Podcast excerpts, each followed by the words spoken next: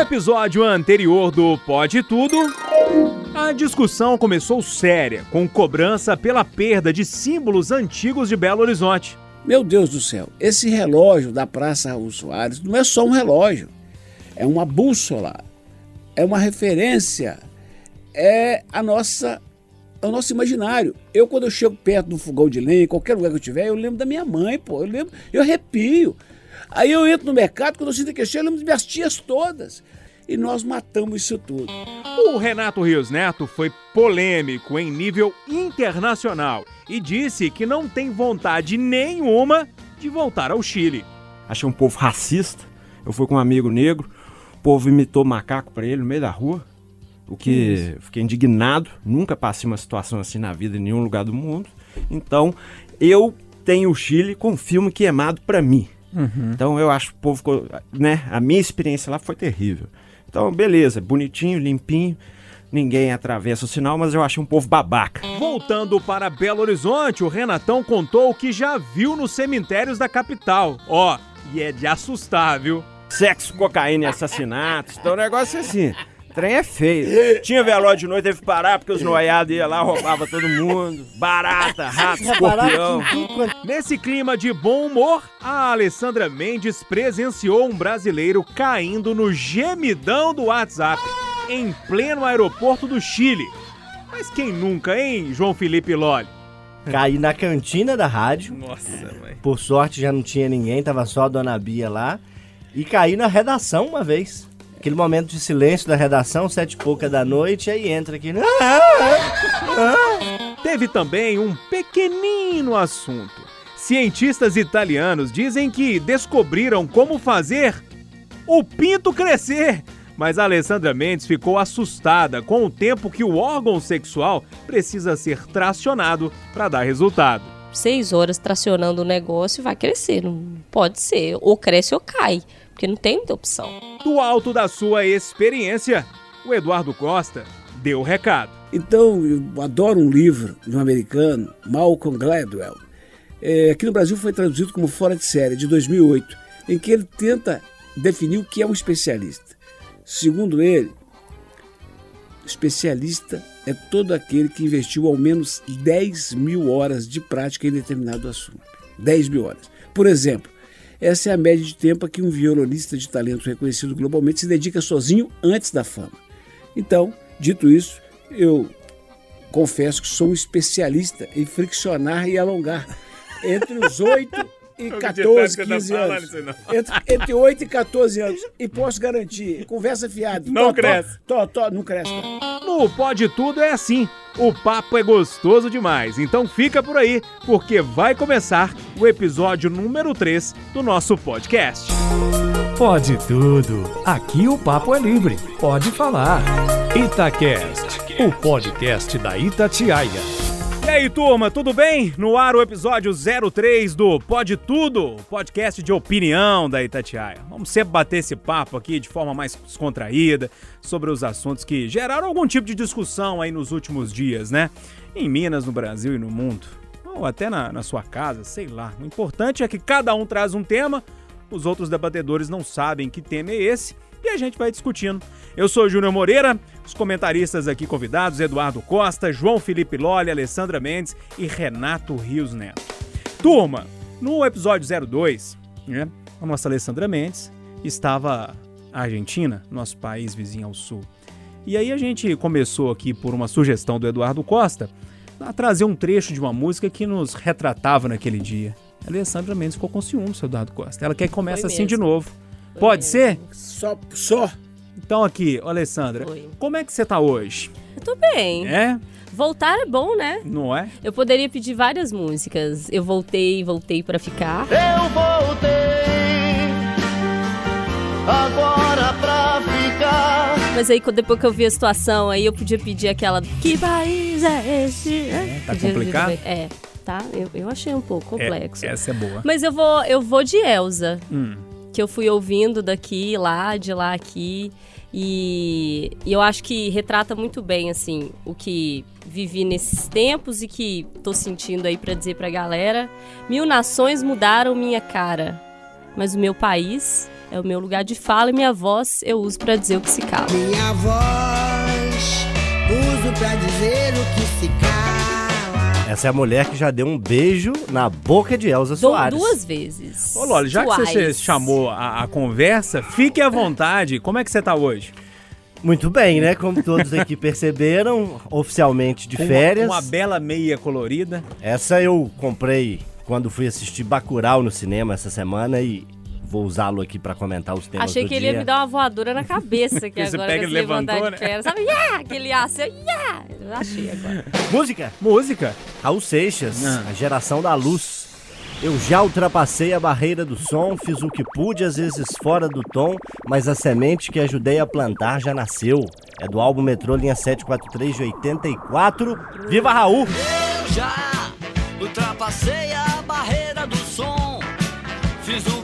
às vezes fora do tom. Mas a semente que ajudei a plantar já nasceu. Ô, Eduardo Costa, foi longe ele, hein? Buscou fundo. Hein? E você, como é que você tá hoje? Se chorei ou se sofri, o importante é que emoções eu vivi. Se chorei ou se sorri, Essa é boa também, né? o importante é que emoções eu vivi. O Renatão é polêmico. Vem hip hop, vem rap, vem heavy metal. O que, que a gente tem hoje, Renatão? Tem a ver com o tema que eu vou trazer pro debate, né? Racionais MCs. Aqui estou mais um dia, sob o olhar sanguinário do vigia. Você não sabe como é caminhar, Com a cabeça na mira de um Essa é. Metralhadora Sabadão leva tamo lá, né. Renatão? Legal demais. Quem que vai me perguntar como é que eu tô hoje? Como é que você tá? Você tá todo bem, mundo, né? Já tá aparecendo, Nossa, assim, um Sempre, sorrisão. sempre bem, né, Alessandra? Pessoa otimista é boa. é bonito por natureza, né? Aqui, é, É já que eu sou o sertanejo da história aqui, né? Não tem jeito, né? Eu sou o homem da roça. De que me adianta viver na cidade se a felicidade não me acompanhar? Adianta viver na cidade se a felicidade não me acompanhar? Adeus, Paulistinha do meu coração. Pro meu sertão eu quero voltar. Ver a conhece, né? madrugada. Essa música é bonita, né? Você já amou uma paulista, Júnior? No conosco. Pensando aqui, não. Não. Mas enfim, tá essa aí pra gente lembrar da nossa terra. Ô turma, vamos lá começar a bater papo então? Tá todo mundo animado? Quente Todo mundo pelando. tranquilo? Quente pelando? 110% de Vou começar com quem hoje, hein? Eu queria começar. Vou começar com a Alessandra, já que ela não tava aqui a semana passada. De novo? Ah, mas pô, ela não tava aqui, né? Mulher, a gente precisa sempre deixar as mulheres à frente, enfim. Uh! Elas que comandam a nossa vida mesmo, não é verdade? Elas que mandam. É, é. Na verdade, a última palavra é nossa, Eduardo Costa que me ensinou isso. Sim, senhora. Sim, senhor. É. Ô, Alessandra, o que, que você trouxe pra gente discutir aí hoje? Então, eu quero falar de uma coisa que essa semana virou é, debate, imagino que não só é, nos veículos de comunicação, não só na mídia, mas em casa, nas ruas, todo mundo discutia a mesma coisa, que é o miserê do procurador de justiça aqui de Minas Gerais, que gravou um áudio que foi disponibilizado nas redes sociais, na verdade no site do Ministério Público, de uma reunião interna quando eles discutiam a questão do orçamento do órgão. E aí, o procurador que se chama Leonardo Azeredo dos Santos, ele fez um desabafo lá falando sobre a, a sua situação financeira. Aí como é que o cara vai viver com 24 mil reais? O que é que de fato nós vamos fazer para melhorar a nossa remuneração? Ou nós vamos ficar quietos? Muita gente pensou que, na verdade, ele não queria receber os 24 mil, que ele estava reclamando do valor do salário. Na verdade, ele estava reclamando da possibilidade de não existir mais aumento, porque o salário não vai mudar. Eu não sei se eu vou ter meu, meu, meu recálculo de, de atrasado, mas nós vamos ficar desse jeito? Nós vamos virar pedinte quase? O salário base é 24 mil. Depois as matérias foram mostrando que ele ganhava, na verdade, muito mais que 24 mil. 24 mil é o base, tem benefícios, é, retroativos, uma série de coisas. E aí ele estava reclamando da possibilidade de não ter mais reajustes. Como todos sabem, o Estado está em crise, existe uma possibilidade aí de congelar reajustes para servidores públicos, incluindo aí Ministério Público, etc.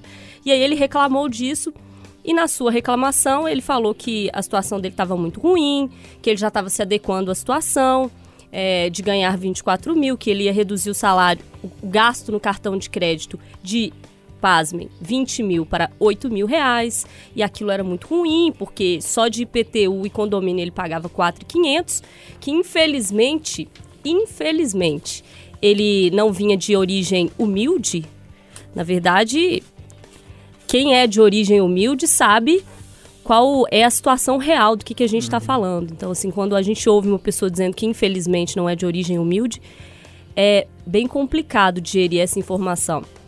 E aí ele continua a fala dizendo que ele tem é, tomado sertralina para aguentar essa situação, que ele estava falando ali à base de remédios, que se não fosse os remédios ele poderia estar numa situação pior. Fala também que está no miserê, que vai virar pedinte, que a situação é muito difícil, porque se fosse só para ele 24 mil dava, mas tem filho, tem gente em pior situação, que tem pensão, etc e tal. Então, assim, é, o assunto dá 857 mil piadas e memes. Mas eu queria chamar a atenção para uma outra coisa. Como o discurso dele fala de uma situação muito mais séria do nosso país e que às vezes com as piadas e os memes a gente acaba esquecendo dessa parte mais séria. Assim. Eu queria contar para o nosso procurador que diz que infelizmente não sabe como as pessoas vivem economizando, não sabe que ele gasta mesmo, mas que ele não considera que ele é perdulário, que o último levantamento do IBGE é, feito no fim do ano passado sobre desigualdade social no Brasil, ele mostra que na média nacional os mais ricos chegam a receber 17 vezes mais que os mais pobres. E que nessa divisão por capitais a diferença chega a 34 vezes mais, porque no Nordeste a diferença é ainda maior.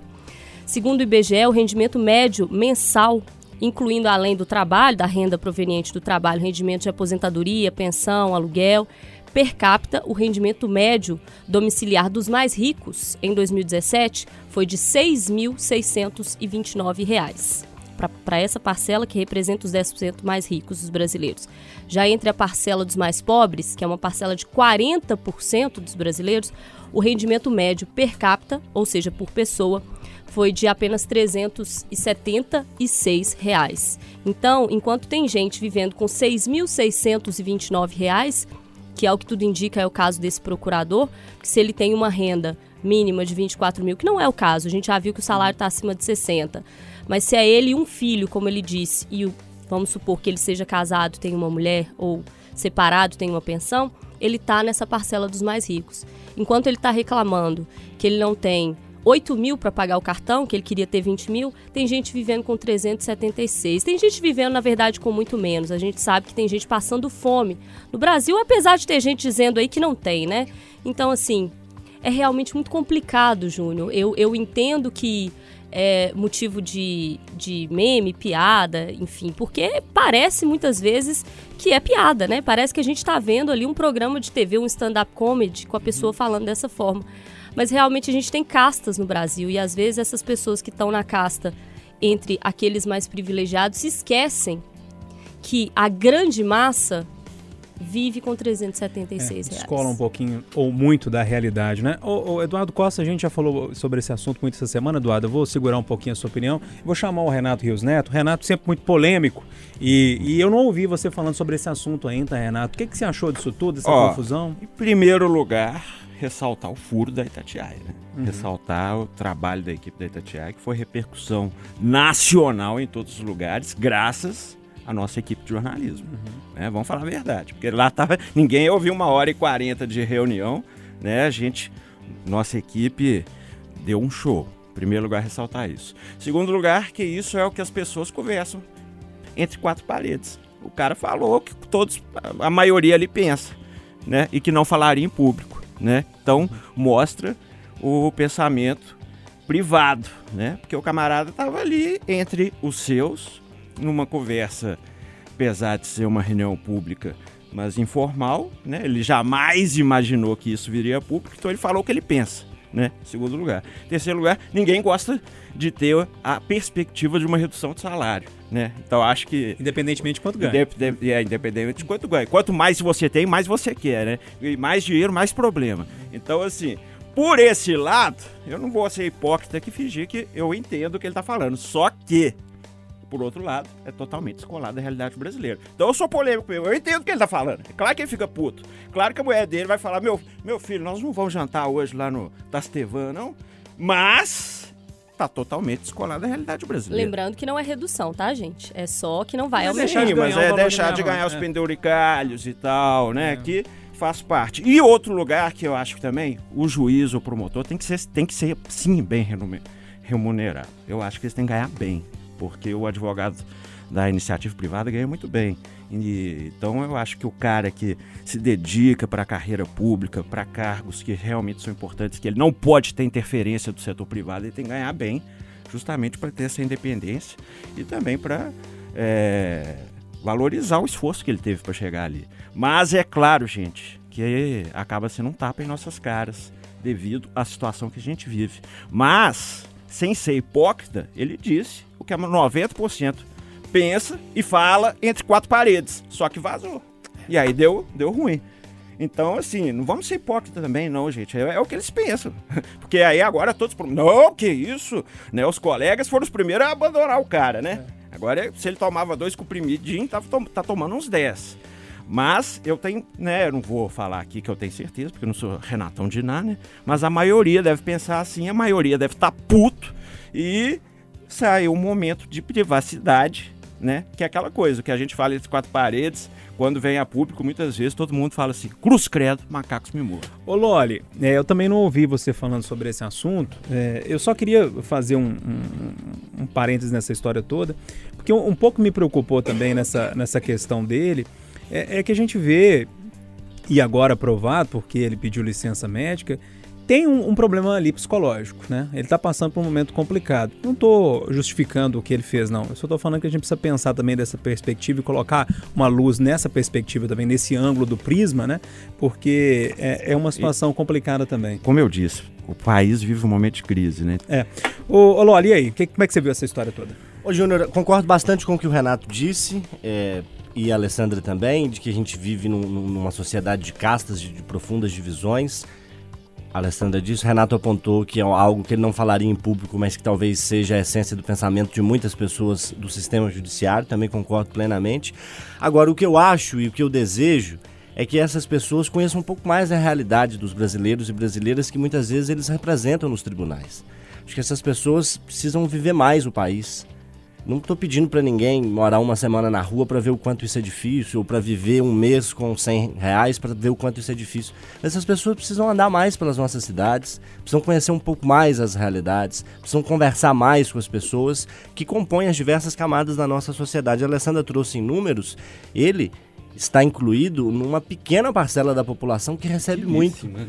E a forma como ele reclama é assustadora. É realmente assustadora. Porque vocês disseram durante a semana, ouvi opiniões aqui na rádio e concordo, que não acho nada demais a pessoa, entre os seus pares, pleitear um salário maior, apontar argumentos, olha, trabalhei tantas horas, trouxe tais resultados, represento tais interesses públicos do Estado e mereço ganhar mais. Justo, realmente merece. A forma que tá Agora, o errada. problema não é a reclamação em si, pleitear um salário a mais, mas a forma como ele fez isso. Aquele áudio é estarrecedor. Quando eu conversei com a Alessandra, ela ainda antes não tinha ouvido, eu disse a ela, ouça que com certeza a sua reação vai ser estarrecedora. E tanto que se usa muito humor para relembrar essa situação, porque realmente o, é, flerta com humor, parece um show de stand-up comedy a forma como ele, como ele reclama, é realmente assu- assustadora. E o que eu o que eu acho de pior nisso é que essas pessoas não conhecem a realidade que o cerca. Não é uma realidade que está a mil quilômetros da pessoa, não. É uma realidade que muitas vezes está a 100 metros, está na porta do prédio dela, está no semáforo tá- que ela passa para ir tá trabalhar. dentro do- do Às vezes está dentro do ambiente. Escritório dele. E é de quem ela representa. Então, a gente que, indo à rua, como o Eduardo foi há muitos anos e nós quatro vamos em maior ou menor frequência, a gente percebe um pouco mais a realidade dessas pessoas. No mesmo dia que a gente tem uma pauta que é uma reunião do Ministério Público para entrevistar o chefe da Justiça Estadual, a gente tem outra pauta que é fazer uma entrevista com pessoas que moram na rua para entender o dilema que Uhum. elas vivem e os desafios que elas têm.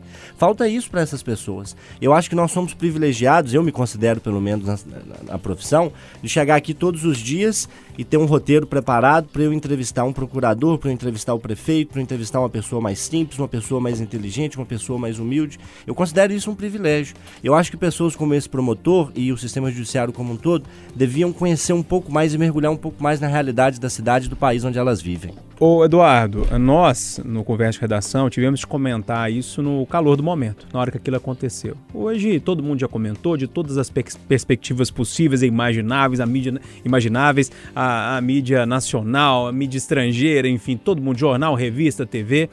É, de lá pra cá, é, daquele primeiro dia que você ouviu, que a gente comentou no Conversa de Redação, você mudou alguma coisa? Al- Algo, algo veio assim de novo na sua cabeça sobre isso? O engraçado é que a opinião dos três colegas que tem tudo a ver com tudo que eu estava aqui matutando. Primeiro que quando o Renato disse que um promotor e um juiz tem que ganhar bem, foi a primeira coisa que eu falei já Foi. na segunda-feira. Eu não desejo que um promotor de justiça ganhe 5 mil reais, sobretudo dentro da realidade brasileira, porque vai desestimular os bons e nós vamos ter o crime organizado botando a turma deles lá. Ah, mas não é bem assim. É. Outra coisa, quando a Alessandra fala do aspecto social da coisa, eu quero até convidar os nossos caríssimos internautas para ver na página da Itatiaia lá, porque eu publiquei na quinta passada um texto que fala da elite branca brasileira. O que é elite branca? É aquele grupo de pessoas que faz discursos sobre a necessidade de mudança, desde que não mude. É a gente que acha que a, a babá é ótima e a filha dela é adorável, desde que a babá continue babá e a filha dela não estude com o filho dele. Então, é, é, Renato, aspecto prático, Alessandra, aspecto antropológico, sociológico. E bate, por fim, no Loli, no espanto do Loli, dizer da, da, da desconexão desse cidadão com a sociedade.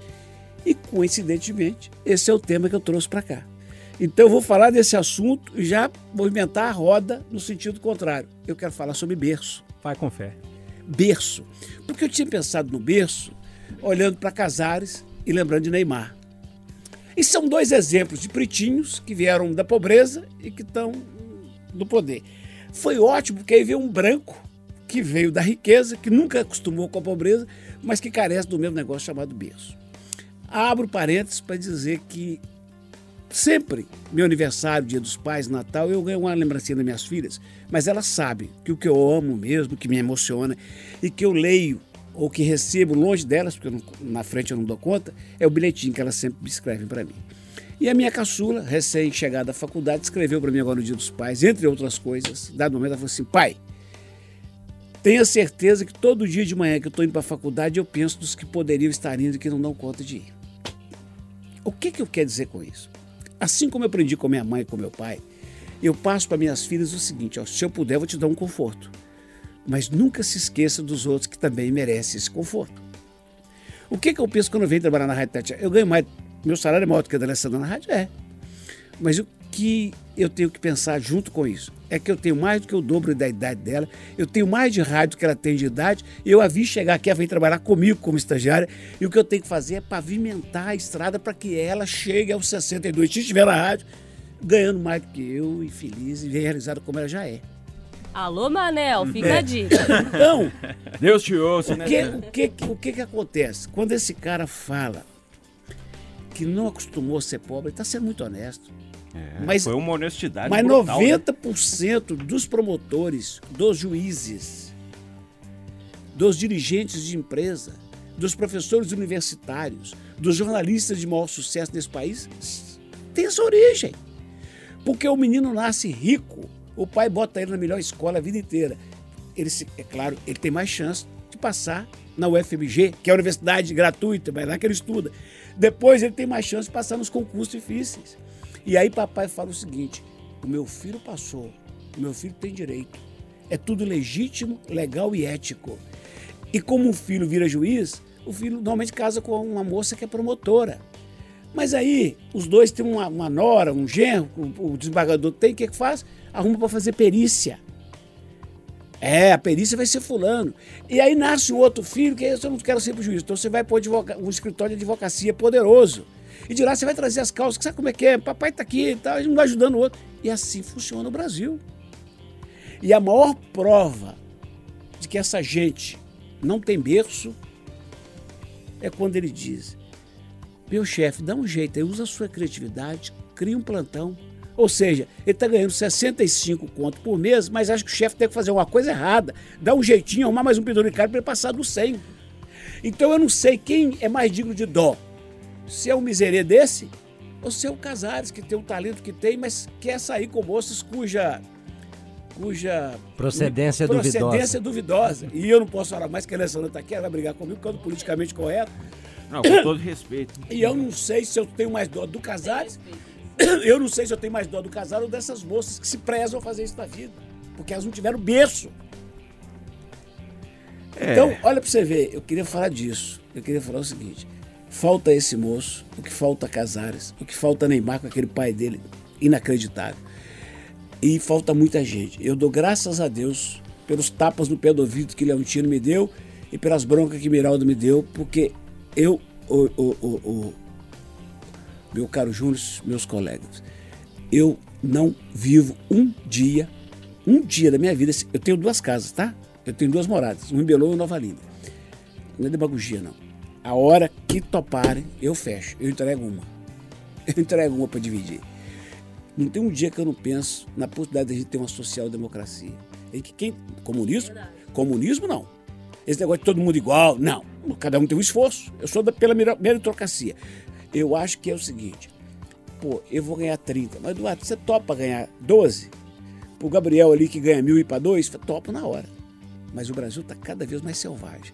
E eu só não vou falar mais porque eu já falei demais. Olha, duas. Peraí, Renatão, Renatão, só colocar a Alessandra nesse papo aqui, porque ela, durante as falas do Eduardo, eu vi que ela ficou ali respirando pra falar. E aí, Alessandra, algo pra pontuar? Não, eu concordo muito com o Eduardo. É, o que ele chama de berço, eu, eu chamaria melhor de educação, assim. Porque eu acho que o berço está muito ligado ainda a essa questão dos ricos, né? É, que é o Uma pedigree estrutura também. familiar, né? Eu acho que é Não, isso. não, mas os pobres sofrem estrutura muito com- com familiar. falta de berço. É, é, Não sabe quem é o pai, a mãe bêbada. É, eu, eu acho que o que faz toda a diferença hoje é a educação mesmo. E aí eu tô falando educação no sentido complexo da palavra, não só escola. É óbvio que a escola tem uma diferença enorme nessa, nessa formação, mas eu digo também em estrutura familiar, assim, porque também não adianta não ter pai, não ter mãe, viver em casa jogado, e, e aí você vai cobrar dessa pessoa a mesma coisa que você vai cobrar daquele menino que nunca sequer trabalhou na vida e que só vive para estudar e que tem tudo na mão, que não tem esforço nenhum, porque, Que a porque pessoa, o menino a que tava condição jogado, ela ficou jogado porque a mãe daquele menino que tava jogado tava, tava tomando conta dele. pra mãe né? do outro, entendeu? Que não teve esforço nenhum. Então, eu acho que, assim, infelizmente, hoje a gente não consegue falar de meritocracia no Brasil por causa disso, assim. Que meritocracia é essa onde dois saem de caminhos completamente distintos? De Porque- pontos de partida distintos. Exatamente. Vaga na federal, para dar um exemplo, assim. Sem cotas, que são muito criticadas aí, principalmente hoje pela galera liberal ao extremo. Sem as cotas. Eu defendo até a morte. Exato. Eu, aí estamos junto total. Sem as cotas, como é que o filho da empregada doméstica vai entrar na universidade disputando a mesma vaga que o filho que a mãe dele olha na casa da elite? Não tem como. O menino estudou a vida inteira em escola que custa dois mil reais e vai disputar com outro da escola pública, que tem dia que a escola não abre porque teve um tiroteio onde ele mora Ou que 10 tem ficado lá de fora porque não cabe na sala de aula depois que o governo resolveu fazer Ou isso. que tem dia que ele não tem, que ele tem que ir pra escola só por causa da merenda, e aí, como ele não comeu direito, ele não consegue sequer prestar atenção pra aprender a, a importante fórmula de física. Então, assim, não tem como a gente discutir isso. E por, por causa de todas essas diferenças, que eu acho que a verdade que esse promotor disse, procurador, que é a verdade dele, que é a verdade que foi construída na vida dele, porque ele é da elite, ela bate muito forte na realidade de outras pessoas, pessoas essas que, como o Loli lembrou, ele representa. O Ministério Público, ele representa pessoas reais e muitas delas pobres. Como é que essa pessoa representa uma outra que ele sequer conhece a realidade ou que sequer se interessa, assim? É um pouco complicado. A gente tem distintas formações e, e- e formas de renda no Brasil e eu acho que as pessoas deveriam se não passar por uma experiência, que é óbvio que elas não vão fazer isso, mas pelo menos se interessar um pouco mais. Eu acho que falta empatia. As pessoas estão ligadas nas suas bolhas e ponto. Ô Renatão, vou deixar o Loli por fim, é, eu vou te chamar agora, é, porque tem algumas coisas colocadas aí, né? A gente acabou voltando no caso do promotor, mas a, a história do Eduardo vem muito mais da questão do berço, né? É, eu da queria- educação e também da questão da meritocracia. Eu posso tirar essas duas coisas ali da fala do Eduardo. Como é que você vê essa situação? É, eu queria falar justamente do que o Eduardo chama de berço, que eu chamo de né, estrutura familiar. Né? O berço aí não é a questão do berço de ouro, é a estrutura familiar. familiar. E aí eu posso falar até de mim mesmo. Eu sou de classe média, né, cara? Nunca, nunca passei dificuldade, mas tive uma estrutura familiar que me ensinou respeito, ética, humildade, né, compaixão. Tive uma estrutura familiar sólida, Dona palavra é Regina e forte, seu hein? Eduardo Compaixão. compaixão, empatia. Sempre me ensinaram isso. Então não é porque eu nunca passei necessidade que eu sou um babaca escroto, entendeu?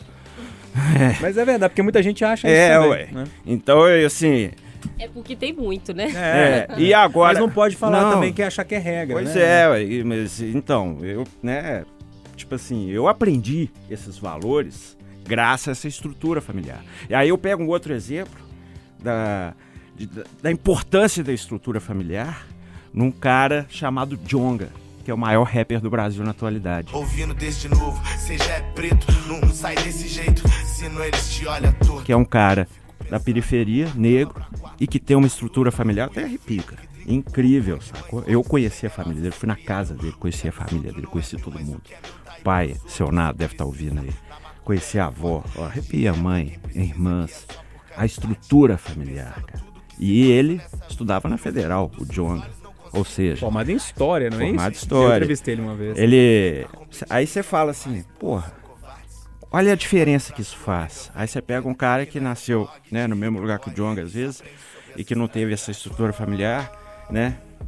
Às vezes não tem pai. Aí tem a mãe gangue lá do Del Rey, 24 como é que é? de- Del, Rey Palco Meu, Palco Meu, é, que é na região dele. dele ali, do, do São É. Lucas. Aí você vê como é que os caminhos acabam se separando. Então, assim, o que eu pego dessa história toda, independente da classe social que você nasce, que claro faz muita diferença, é a estrutura familiar, velho. Isso aí, os valores que você aprende desde moleque fazem o seu caminho, a sua trajetória. Ô Loli, eu sei que você tá aí pensando, olhando, observando tudo. Arremata essa história pra gente. Fortes as falas dos É. colegas, né? Eu vou dar uma amenizada e vou lembrar o nosso interior, porque o Eduardo falou de berço, o Renato de estrutura familiar, Alessandro usou algum termo que eu não. Educação. Educação. Lá no interior a gente fala criação. É. Pra saber se fulano é bom, ah, quem, quem é fulano? Ah, não, fulano é parente lá da Dona Maria Carrara, do seu Zé Luzia. É o lá. Juninho da marido da Dico. né? Exatamente, a Leila de Dodô, de Maria, É. irmã de Edna e Kelly. de quem? É. Loli Silva, por favor.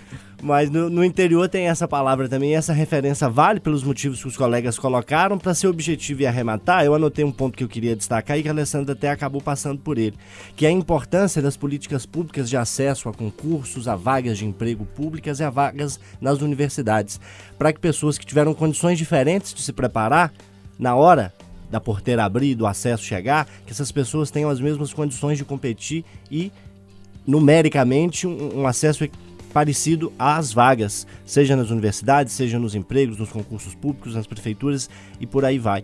Eu acho que é importante a gente lembrar disso, porque é surreal achar que, por melhor que seja a família do John, ele tem iguais condições de competir por uma vaga na universidade com alguém que nasceu no que é filho do, do promotor, que é nosso objeto de conversa. Então essas pessoas têm que ter acesso às mesmas vagas, mas não quer dizer que elas têm que disputar a mesma prova, a rigor, a ferro e fogo. Elas têm que ter acesso a essas mesmas vagas por meio de políticas públicas que enxerguem primeiro que essas desigualdades existam e o nosso desejo é que nossos gestores trabalhem para que essas desigualdades diminuam. Talvez não seja isso que eles estejam fazendo, mas é esse o desejo que a gente tem que ter. Arremata, Eduardo. Não, É porque é o seguinte, eu preciso deixar claro que o berço, quando a Alessandra fala educação, educação é o problema do Brasil. O Brasil tem três problemas: educação, educação, educação. Só, Lele, que é, é, a escola, para mim, é ensino. É um complemento. É escola, mais criação e mais lar, que significa berço. Tá? Ah, isso é uma coisa que eu precisava falar. E outra, atenção, porque nós temos todo o público no podcast. Seu pai, qual é a profissão do seu pai? Meu pai é contador. Contador. É, Ele não tava lembrando do pai. Que o Loli É, esqueceu o que o pai dele. Sabe E, por e quê? por- e isso porque ele tá nessa profissão há só 30 anos. Porque né? eu, eu, eu, tô, eu tô pensando aqui agora o seguinte, num sujeito que tem uma origem mais humilde, que está nos, nos escutando e que fala assim, "Bom, se é assim eu tô roubado. Não, amigo. O pai da Alessandra é caminhoneiro. O meu pai é caminhoneiro. O Júnior é caminhoneiro. Ou ex-caminhoneiro. meu pai é lavrador, minha mãe é Lavrador. E o outro é contador. Então, veja bem, nós quatro estamos na mesma mesa que o filho de um professor universitário, um intelectual, que hoje é diretor do IBGE. Então é o seguinte, é possível, viu? Não desanima não. Casa caiu pra mim. Mas aqui, vamos, vamos só trazer, só trazer uma participação aqui, porque um ouvinte nosso, gaúcho, tá? Chiru. Sabe o que significa chiru, Eduardo? Sei o que é isso. Você sabe? Chiru, o que, que significa? Pode, pode falar aqui? Pode? É de comer esse trem? Chiru é uma palavra que se usa lá no sul pra dizer que aquela pessoa é amiga. Ah, Então, o nosso amigo Chiru. Minha mente tava lá. Cheio de chiru aqui, Vocês estão pensando coisa errada. Ele ouviu o podcast Depende 02, da da, da- o nosso podcast aqui, e aí resolveu participar com a gente, mandou por meio do Renatinho, nosso operador, que tem uma amizade, que tem um grupo com ele, falou, pô, que legal, gostei. Fiquei muito triste de ver vocês falando dos símbolos de Belo Horizonte, Minas Gerais, no outro podcast, que vocês perderam, por exemplo, o relógio, vocês falando das tradições, e ele achou, ele, isso pra ele é muito caro, segundo ele, e aí ele participou com a gente, quer ver? Ô, Chiru, tudo bem? Buenas, Júnior Moreira. Chiru abagualado aqui, direto da Gravataí aqui, uma satisfação aí, tá no podcast aí da Rádio Tatiaia aí. Pois é, Chiro, você ficou triste aí, né? Vendo a gente falar no, no episódio 02 aqui do Pode Tudo, falando da. que a gente acaba perdendo os nossos símbolos aqui, como foi o caso do, do relógio, né? E outros tantos mais. Aí a tradição é forte, né, Gaúcho? Pois é, Júnior. A gente aqui lamenta muito, porque eu venho acompanhando aí a Rádio Tatiaia, até vi a polêmica aí do relógio e, tudo mais, essas coisas que vem acontecendo aí também, as barragens, minério e tudo mais aí. O, o povo mineiro perde aí o, a cultura que a gente preserva aqui no sul, né? Vocês perdem aí essa identidade que a gente chama aqui, né? Que o povo mineiro tem aí com a sua cultura, com seus pontos simbólicos, com toda essa vertente que casa a identidade de vocês. E aqui nós valorizamos a, a cultura gaúcha, os símbolos gaúchos, é muito preservado. E é lamentável que aí se perca essa vertente, essa identidade do povo mineiro que tem que ser mantida, tem que ser preservada, né, tio? Aqui a gente valoriza demais, Júnior. Como eu te falei, eu sempre acompanho pela Rádio Tatiaia e lamento muito, fiquei muito triste, até pela, como eu te falei, a polêmica do, do relógio e tudo mais, pelo fato da gente conservar tanto a nossa história aqui, a nossa tradição, né, ô Júnior? Ô Gaúcho, pois é, é, a- o ano todo, né? Aí a gente tem as roupas típicas, a questão do churrasco, que é muito forte, aquele costelão ali no, no chão, né? É, enfim, tem um tanto de coisa. Mas tem um mês que pra vocês é especial, não é mesmo? mês de setembro, desde o 7 de setembro, quando começa a chegada da chama crioula, até mesmo o, o dia do gaúcho, ali 20 de setembro, é motivo de orgulho, é para as crianças, é piazada. Se tu tiver a oportunidade de um dia vir para cá, tu vai ser muito bem recebido nos eventos. Tem o Harmonia aqui, que é o acampamento Farroupilha em Porto Alegre, que eu convido todos a virem. É um símbolo de coragem para nós, é muita emoção ali para um gaúcho. E Isso é cultivado aqui nas escolas e tudo mais. A piazada tem orgulho de ser gaúcho, de usar uma pilcha, do chimarrão. São vários fatores e vários símbolos que giram em torno do tradicionalismo e do mês farroupilha, né? O que é a, a data máxima aí, o mês máximo, vamos dizer assim, pro povo gaúcho aqui. Ô Gaúcho, agora pra fechar, eu que tô aqui em Minas Gerais e sempre vejo a cultura gaúcha de forma muito bonita, né? Pessoal muito firme. Quem tá olhando de fora, logo que a gente fala em gaúcho, a gente fala em quê? Em chimarrão, né? O chimarrão pra vocês é esse símbolo todo aí mesmo? O chimarrão é, é um dos símbolos máximos aí, mas. E brincando até um pouco, né, tia? A gente já vem desde piar aqui, dá, uma- dá, uma, dá uma mamada na mãe e uma, uma chupada no mate. é a roda de chimarrão ali que a própria história, o que eu estava te comentando, o pai tomando chimarrão, a mãe tomando chimarrão e aquela roda de amigos, de confraternização. O chimarrão aproxima as pessoas, né? Nós temos essa cultura aí, não tem data, não tem local, é todos os dias, pela manhã, o índio velho ali, 5 horas da manhã, a primeira coisa, 6 horas da manhã, levanta, toma um mate. Eu, no meu caso aqui, tia, se não tomar um mate, eu passo até mal, né? Na praia mesmo, se tiver 50 graus, a gente tá na beira do, do mar ali, tia, mateando. E é isso aí, Júnior. O mate é o símbolo máximo aí, não tem dia, tomamos todo dia, se não levantar e não tomar, não, o dia não, não tá completo, não. Agradecer então o Chiru por ter participado com a gente, estar acompanhando, lógico, né? O Pode Tudo. Ô Chiru, um abraço, meu amigo. Obrigado, viu? Muito obrigado aí pelo convite. Temos sempre ouvindo aí a Itatiaia, o podcast com muita satisfação e obrigado mesmo, Tia, que o patrão maior abençoe vocês aí grandiosamente. Vai, Renatão. Já tomou um, Ah. um mate? Como é que é que chama o Já, negócio? já, Chimarrão? já tomei, cara. Você gostou, Eu Renato? gostei, cara. É. Achei bom. Mas assim, aqui em BH a gente não vê, né? Assim, é, é difícil Diz que ajuda muito o intestino, né, Dado? Mas Quem eu- toma aquilo, libera, mas libera com a beleza. Experimentei, não. É? Eu, enquanto houver cevada e proteína, eu tô feliz.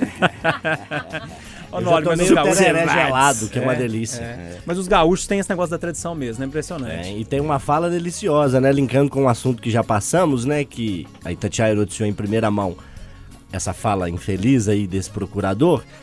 Os mistérios da vida. Nunca me correspondeu e me mandou um recado no WhatsApp uma jornalista gaúcha, da Rádio Gaúcha, mas que cobre Brasília, pedindo ajuda. Falando, não, o que vocês fizeram aí tá repercutindo muito e tal.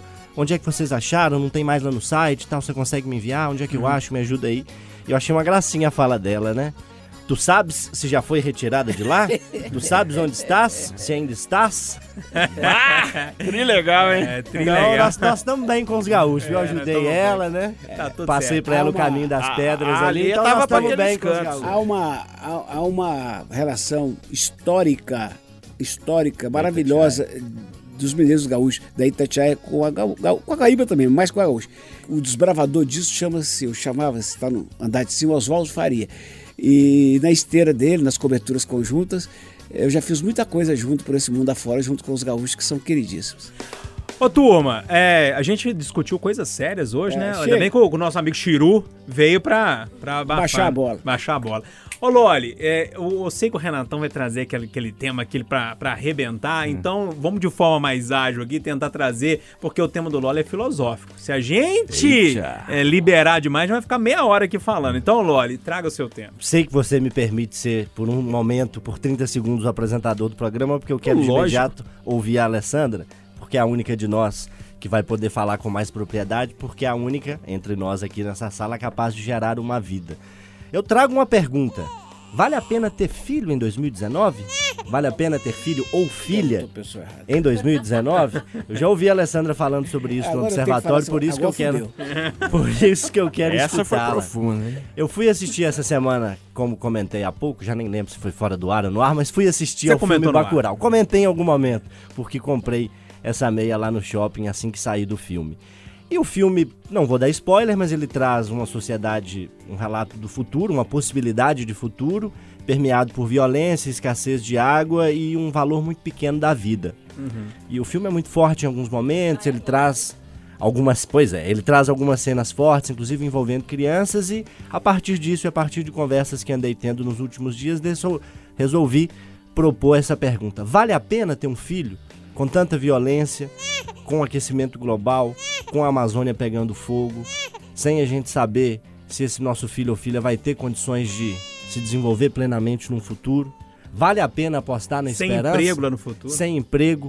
Vale a pena fazer essa aposta na esperança? Posso Por passar favor, direto, depois desse Alessandra? apocalipse aí, vai, Alessandra. O filme é Apocalipse Now, né? Que o, o Loli narrou aqui.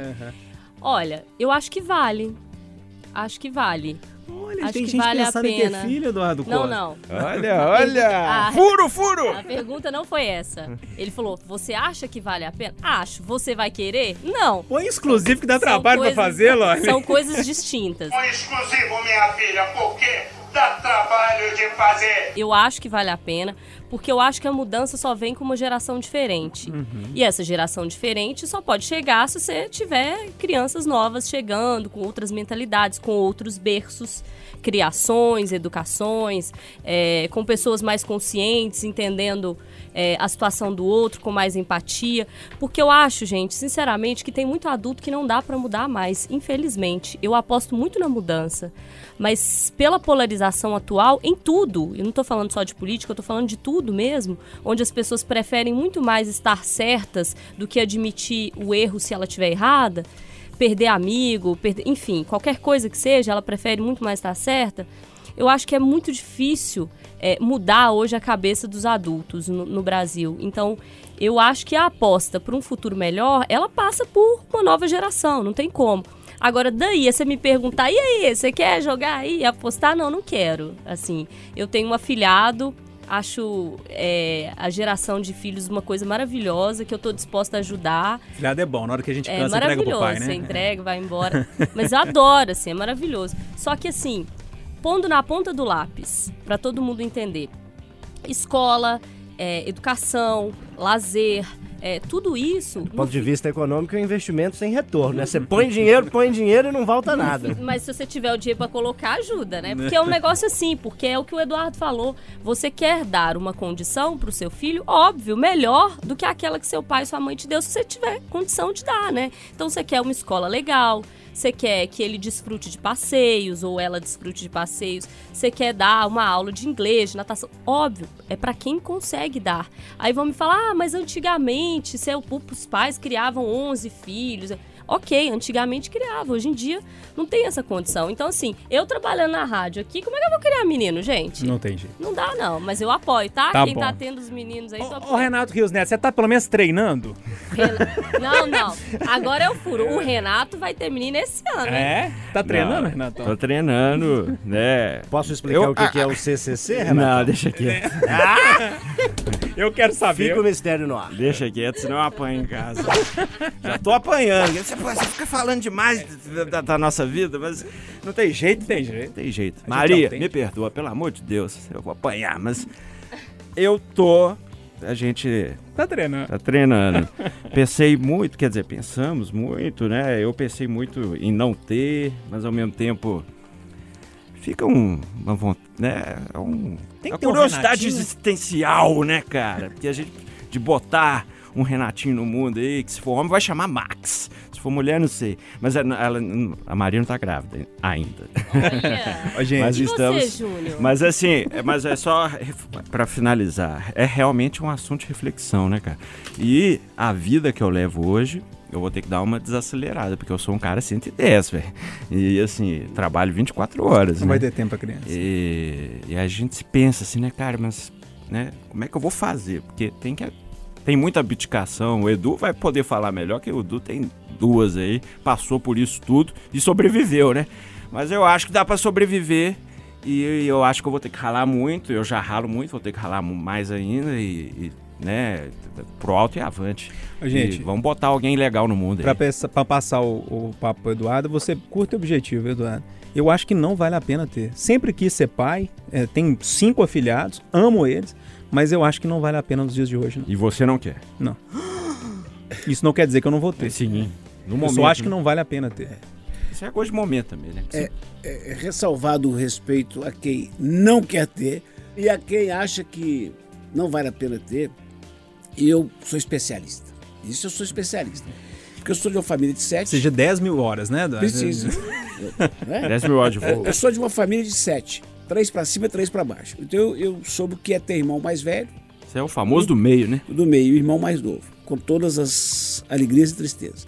E eu tenho duas filhas, uma que vai fazer agora em novembro 38 e outra que em fevereiro fez 18. Então eu vivi duas, duas eras de Duas Xuxa, safras, depois de é, não sei o que então. Tudo que vocês imaginarem de criação eu vivi. Então, eu posso dizer assim, com o peito cheio de certeza, convicção e até falta de modéstia, que é o negócio mais espetacular do mundo, mais realizador.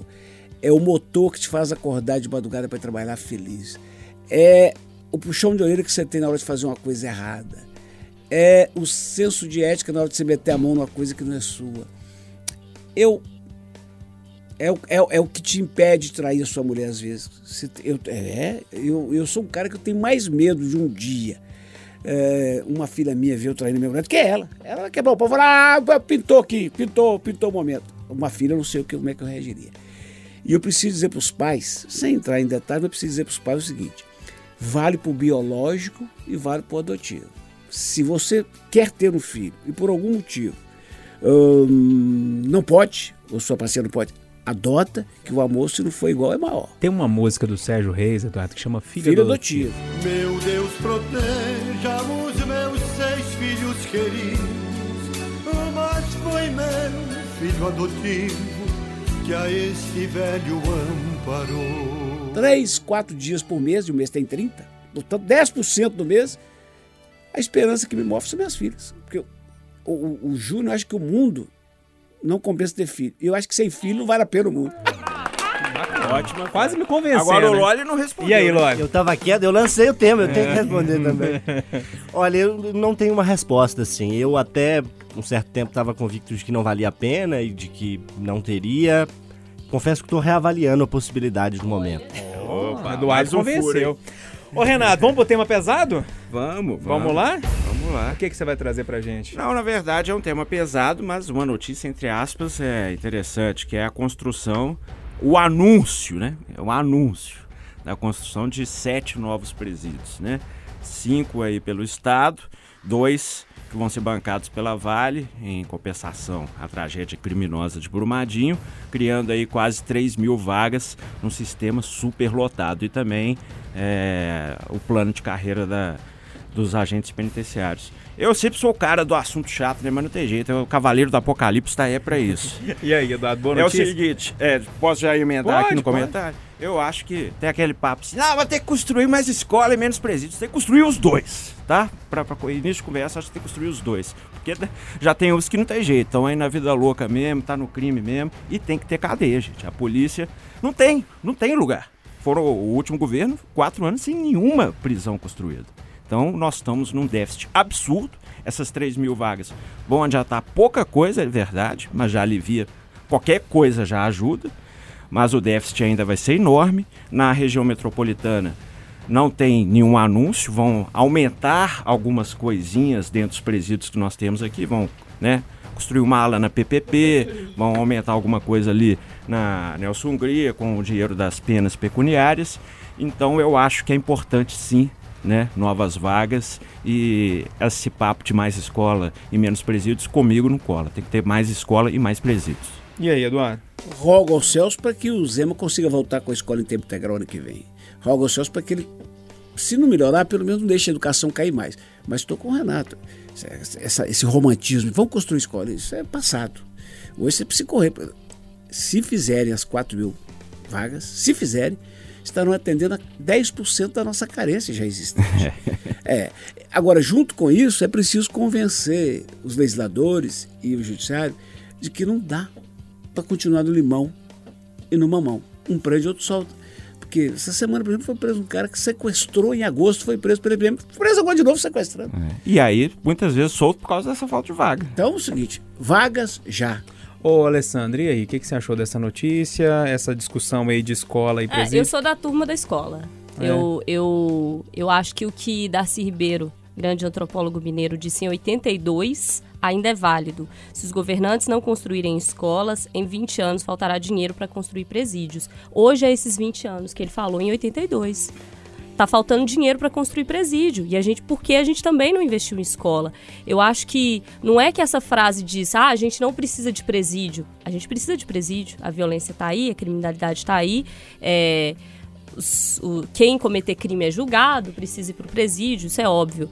Mas a frase ela diz que se você não construir hoje escola, daqui a 20 anos também você vai ter que construir mais presídio. Então eu acho que a resposta passa pelos três quesitos que o Eduardo já citou: educação, educação, educação. E aí, Loli? É, escola ou presídio? Também sou Ou da turma dois? da escola, viu? É muito parecido com o que, é, com o que pensa a Alessandra, mas é importante dizer que a gente não pode deixar de lado o problema que é o déficit das vagas em penitenciárias. E a gente precisa lembrar que além de construir, a gente tem que melhorar o nosso sistema penitenciário, Tô né? com você. Não raro a gente noticia ou durante a semana ou nos plantões fugas em penitenciárias. Eu mesmo, há umas três semanas atrás, estava num plantão domingo de manhã e a nossa colega Ana Cecília, que estava de folga, me repassou uma informação de uma fuga do presídio em Ouro Preto, cidade onde eu Uhum. estudei e pela qual eu tenho um carinho muito grande. Morei por lá também. E quando não sou eu, são os colegas que estão de plantão ou a equipe competentíssima de polícia da Rádio Tatiaia que noticia nos dias regulares de segunda a sexta. Ora é fuga, ora é a Nelson Green interditada, não pode entrar mais ninguém. Ora é Tereza com fuga pra lá, ora é fuga do lado de cá. É assalto, é crime sendo comandado dentro do presídio, a gente precisa construir mais, precisa. Mas a gente tem que primeiro pensar na qualidade das penitenciárias que a gente tem que construir, para só depois pensar na quantidade. Mas vamos de Darcy Ribeiro, que é melhor? Ô, gente, pra gente fechar então, aquilo pra arrematar o papo, aquele assunto meio besta, né? Que é bom pra gente terminar rindo um pouquinho. Semana passada a gente falou do tamanho do Bilal, né? Do órgão a Não, ser não, tracionado. Por favor, eu quero perguntar pra vocês, meninos da mesa, porque eu vim com essa curiosidade da Argentina, do Chile aqui. Tem alguém tracionando aí, não? O Eduardo é especialista no Eduardo, assunto. você Quando tá 10 mil horas falou que não adianta. Olha, tô meio parado. Seis horas por dia. Tô, tô meio parado, mas já tracionei a vida inteira. É. Júnior, você tá tracionando? Acho que não, Alessandro. Eduardo falou que não funciona. Renatão, tá nem tracionando? tempo pra isso. Ô, Ló, ele tracionou? Agora de férias podemos dedicar umas horas a isso, né? Ô, gente, mas pra fechar aqui, uma modelo chamada Natália Caçassola, ela posou pra sex e incomodou demais o namorado. O namorado falou que, nossa senhora, que não dá conta de ver isso, que a situação é complicada. É, Eduardo, dá pra ver a esposa, a namorada posando nua? Eu nunca, nunca pensei nessas condições. Eu, eu a- acho, acho. Uma coisa é, é o concreto e outra é a teoria. Na teoria, eu acho que eu não teria problema. É. Todavia, eu venho de Inácia de Carvalho, onde meu pai e meu tio ficavam às vezes conversando, passava uma moça, é, cavalo, compadre, muda de assunto e tal. E lá eles, era muito comum repetirem que quem tem mulher bonita e dinheiro deve mostrar. Então eu consigo. Acho que eu não ficaria bravo, mas eu consigo compreender o drama do moço. E aí, Loli, você ficaria incomodada? Eu quero deixar a Alessandra pro fim. Olha, eu partilho um pouco do que o Eduardo disse. Acho que em teoria não veria problema, né? Na prática, se isso acontecer, a reação pode ser outra. Mas em teoria, acho que não. Primeiro, é, exceto em algumas ocasiões, talvez comuns mais antigamente, como os meus pais, por exemplo, que foi, foi o primeiro relacionamento de ambos, ou um dos primeiros, a gente precisa entender, eu, por exemplo, com a pessoa com quem ando me relacionando, talvez vocês também, a- as pessoas têm um passado, né? Sim. Então, Não, mas outras. nós estamos falando de presente. Então, pensa bem, mas eu vou chegar lá. Olha o que, que é o meu raciocínio. Outras pessoas já viram a menina com quem eu posso estar saindo hoje em situações íntimas. E por esse raciocínio não me incomodaria que ela, se for do desejo dela, se a fizer feliz e se ela quiser e desejar, que ela possa fazer um ensaio sensual, seminu ou nu que seja. Em teoria, eu acho que dá pra passar, mas na prática, quando rolar, você me cobra, viu? Que aí a gente conversa de novo. E aí, Renatão? Eu ficaria incomodado pra caralho! Pronto, falei. Vamos parar de hipocrisia. É, eu também tô na sua. Não E conseguiria teria- conceber, não. Não posso proibir, né? Lógico que não. Se minha mulher falar, "Ah, quero posar nua, eu vou falar, cruz credo, macacos me mordam, vou deletar minhas redes sociais, vou ficar puto. Não, não, não vou eu mentir. não consigo pensar. Não vou mentir que achar que eu vou achar legal, não. A galera comentando, ó, que gostosa, nossa, uh, hum, Não que dá. delícia. Fico puto sim, velho. E é, pô, eu não sou tão desconstruidão assim Eu não, viu, galera? Pronto, falei. E aí, Alessandro? O Pedro pode posar nu? Gente, não quer ver estrela, não olha pro céu. Ah. Se você ficar incomodado, é só você não ver. A opção é da pessoa. Mas é um incômodo porque outras pessoas estão vendo Sim, a pessoa. mas a opção é da pessoa. Não, Posar. não, mas ninguém tá então, falando que não é. Escute, presta atenção. O problema é, Eu você fica ia- não, mas incomodado aqui ou não. eu ia É falar com ela. Eu ia não fa- olhar a mas, revista. mas Não, eu ia fica falar com ela. ou não? A pergunta eu ia é falar com ela. Falar, ó, eu acho melhor não. Se ela me perguntasse minha opinião. Mas se ela fala, não quero de qualquer jeito, minha autoestima, Porque as apoderamento, pessoas- sei o que, eu ia falar. É porque eu acho que as né, pessoas têm que entender que tem, Mas tem ia- profissões e profissões. Por exemplo, a profissão de modelo, em alguns casos, algumas, e alguns homens também, posam nus, gente. É uma Não, mas profissão. Ninguém tá falando que não. É. Eu acho que você não Mas a entendeu gente tá ainda. falando incomoda ou não nosso. incomoda? A pergunta é você não me respondeu. Gente, mas o incômodo é um trato seu com você mesmo. Mas incomoda? Então, assim, eu acho que só incomoda porque a gente pensa no outro como propriedade. Eu acho que é a começar daí. Mas Aí a eu pergunta é: incomoda ou não incomoda, Alessandro? Não, pra não mim incomoda? não. Pra mim Entendi. não. Porque eu não penso no outro como propriedade. Uhum. Sério, eu tô Uhum. falando sem sacanagem. Não penso mesmo. Porque quando você, você fala assim, ah, porque alguém vai falar, ah, que linda, gostosa, não sei o quê. Aí você vai pensar, pô, tá olhando minha mulher. Uai, mas deixa eu ficar incomodado, Por velho. que é isso, velho? Por que é isso? Porque não é isso. Porque eu acho que a concepção é essa, vem de, de uma cultura de propriedade. Eu acho que é aí que tá o problema. Mas eu acho que lá no assim, fundo você ficaria também, Alessandra. Não, juro que sei. não. Juro que não. Eu não sei se o Pedro ficaria. Uhum. Aí eu não, não posso falar por ele. Uhum. Mas ele, eu, eu realmente não ligaria, não. Não- Sério mesmo, não ligaria mesmo, assim. Porque eu acho que a gente tem uma história com pelado que é um negócio muito louco, né? Ah, mas eu acho que tem que ter mesmo, porque toda nudez será castigada. Ô, turma, então vamos fechando aqui. A Alessandra Mendes tá nas reportagens, tem série especial por aí, né, Tem Alessandra? série especial essa semana, da Bacana. Previdência. João Toda Felipe no Instagram, Alessandra Mendes, arroba Alessandra Mendes. Segue lá, gente. Bacana. E você, Loli? Redes sociais também encontra você na Itatiaia, lógico. Me encontra menos por esses dias, né? Que estou de férias, mas a gente sempre tem produções aí que são aproveitadas, né? Tô com você no Café com Uhum. Notícia, ainda contando bastante Sim. história do Mercado Central. E estamos por aí, nas redes sociais, possivelmente nas cidades históricas. E se tudo der certo, eu vou molhar o bumbum na água salgada nessas Isso é férias. bom. Eduardo Costa tá no Chamada Geral todos os dias, tá lá no jornal também, no Conversa de Redação, lá no Café com Notícia, e o Renatão no Itatiaia Patrulha. E no Café com Notícia. Lógico, É, sempre. E, E no e. Força cada, e sabedoria, E cada dia mais doido no Café com Notícia. Gente, Café com Notícia é a melhor coisa do rádio brasileiro. Tô puxando Não, sardinha pro meu lado. Itatiaia- depois do Itatiaia Patrulha. É duro, hein, gente? E tô no Instagram também, sou mó blogueirinho, viu, gente? É, o Renato também agora sou. virou garoto fitness. Me segue lá, Daqui a pouco tá posando pelado, tá, É? garoto fitness? Me segue lá, arroba e, Júnior Moreira. E minha mulher fica brava. então pronto, aqui é chumbo trocado. Bacana, gente. Um abraço pra todo mundo. Até o próximo Pode Tudo, porque aqui pode tudo, até posar pelado. Pode tudo. Aqui o papo é livre. Pode falar. Itacast, o podcast da Itatiaia.